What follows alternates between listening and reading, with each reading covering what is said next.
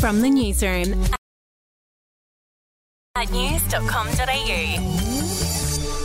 Hi there, I'm Andrew Bucklow. And I'm Bronte Coy. And this is the latest from the newsroom. It's Tuesday, the 10th of January. We'll start in the US, and it appears Donald Trump's not the only one who held on to classified documents. Joe Biden's lawyers have revealed that they found some classified docs in an office that Mr. Biden used when he was vice president under Barack Obama. The documents were locked in a closet and have since been handed over to the National Archives. I was locked in a closet for a while. Anyway, back home now, a council in Sydney could potentially ban people from wearing or carrying items and accessories made with fur and leather on council property or at council events. The proposal was introduced by new councillor Georgia Lamb from the Sustainable Australia Party.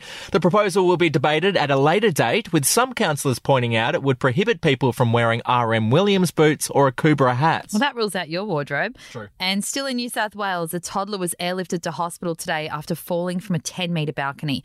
The boy fell from a residential apartment building in Mount Druitt. He's said to be in a serious condition.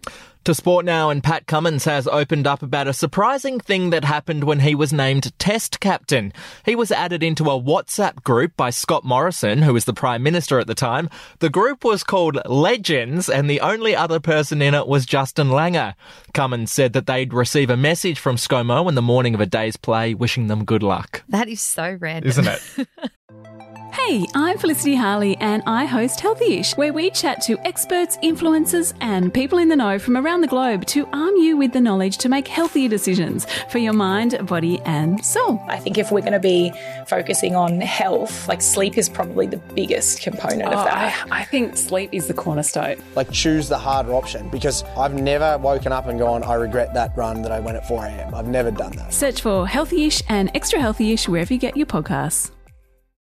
To royal news now, and the fallout continues from Prince Harry's tell all TV interviews. This morning, Princess Diana's former butler, Paul Burrell, told Channel 7's Sunrise what Diana would have thought of Harry's royal revelations. the princess would be appalled by what she's hearing now. She would be really, really angry at these personal, vindictive revelations which are coming out, which don't only undermine Harry, but he undermines his country, his family, the institution, which is the monarchy, which his mother was very proud of. And his late grandmother's legacy, um, her memory is being tarnished because she went to her grave thinking that one of her family was a racist. And now we hear, oh no, we never said that.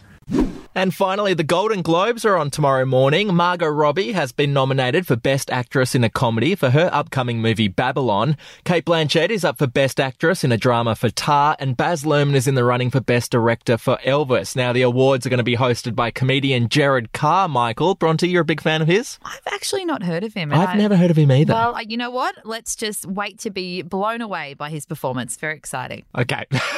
uh, that's the latest from the newsroom. We'll be back with another update soon. Follow or subscribe to From the Newsroom wherever you get your podcasts. Are you ready to get an inside look at crime from someone who has investigated some of Australia's worst crimes? It was like Aladdin's cave. The luminol found bloodied footprints and bloodied handprints on a wall. So it's Yeah. just like a horror movie. Former homicide detective Gary Jubelin sits down with cops, crims, addicts, victims, small time cheats, and big town lawyers as they tell their incredible stories. My house got raided. Next thing you know, I got bail refused. Next thing you know, I'm on a truck Yeah. to Parklea Prison. Listen to I Catch Killers early and ad free on Crimex Plus on Apple Podcasts today or wherever you get your podcasts.